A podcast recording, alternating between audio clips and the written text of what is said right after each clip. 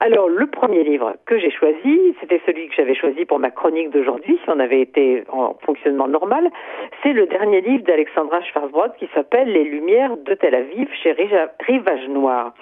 Donc c'est le troisième volet d'un cycle consacré à Israël. Du coup, je vais aussi vous recommander les deux autres. Le premier s'appelait Balagan chez Stock en 2003. Il a eu le prix du Polar SNCF.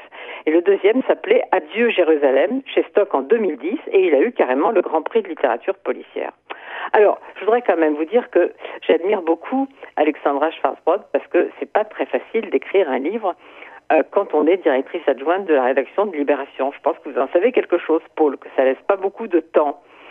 Alors, c'est une histoire étrange, mais comme les deux autres, c'est une déclaration d'amour à un pays.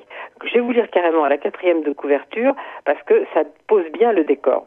Les ultra-religieux ont pris le pouvoir à Jérusalem pour former le Grand Israël. Les résistants, composés de laïcs juifs et arabes, se sont regroupés à Tel Aviv pour vivre selon les préceptes des premiers kibbutzim. Signe de la division, un nouveau mur a fait son apparition entre Jérusalem et Tel Aviv cette fois un mur surveillé par des robots tueurs fournis par la Russie, le parrain du Grand Israël.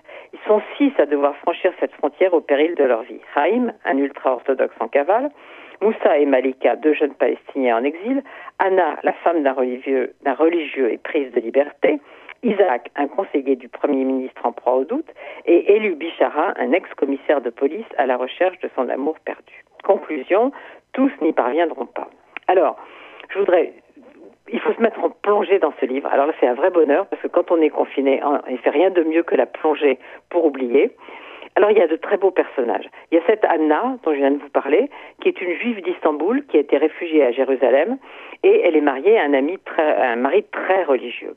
Alors évidemment, elle voudrait être plus libre. Elle dit, euh, Alexandra Charvot dit, plus elle priait, plus elle respectait les préceptes de la halakha, plus elle servait son mari, moins elle trouvait de sens à sa vie. Pourtant, pourtant, pourtant, cher Paul, elle sait pourquoi elle est là, elle.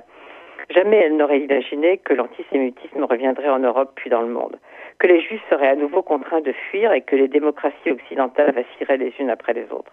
Quand il lui avait fallu trouver un abri sûr, c'est vers ceux qui n'avaient rien changé à leur quotidien depuis plus d'un siècle qu'elle s'était tournée. Ils avaient des défauts sans doute, mais avec eux au moins, elle se sentait chez elle. Alors, il y a aussi Élie. Alors, Élie me plaît beaucoup. Comme je vous l'ai dit en lisant la quatrième de couverture, c'est l'ex-commissaire de police. Il n'est pas juif et euh, il voudrait garder l'insouciance. Même si, dit-il, depuis que la ville avait fait sécession, refusant les dictats du Grand Israël, l'insouciance était une sensation dont beaucoup n'avaient plus le souvenir. Balayant le front de mer du regard, Élie Bichara réalisa à quel point cet endroit lui avait manqué. Nulle part au monde il ne se sentait autant viscéralement chez lui qu'ici.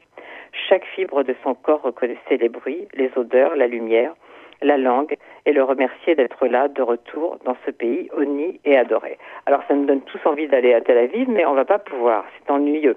Alors il y a aussi Haïm, donc c'est l'ultra-orthodoxe, qui est passé de l'autre côté. Il paraît qu'il a rejoint ceux de Tel Aviv. Alors quand a-t-il, qui a-t-il quitté? Eh bien ça, je ne vous le dirai pas parce que c'est dans le livre.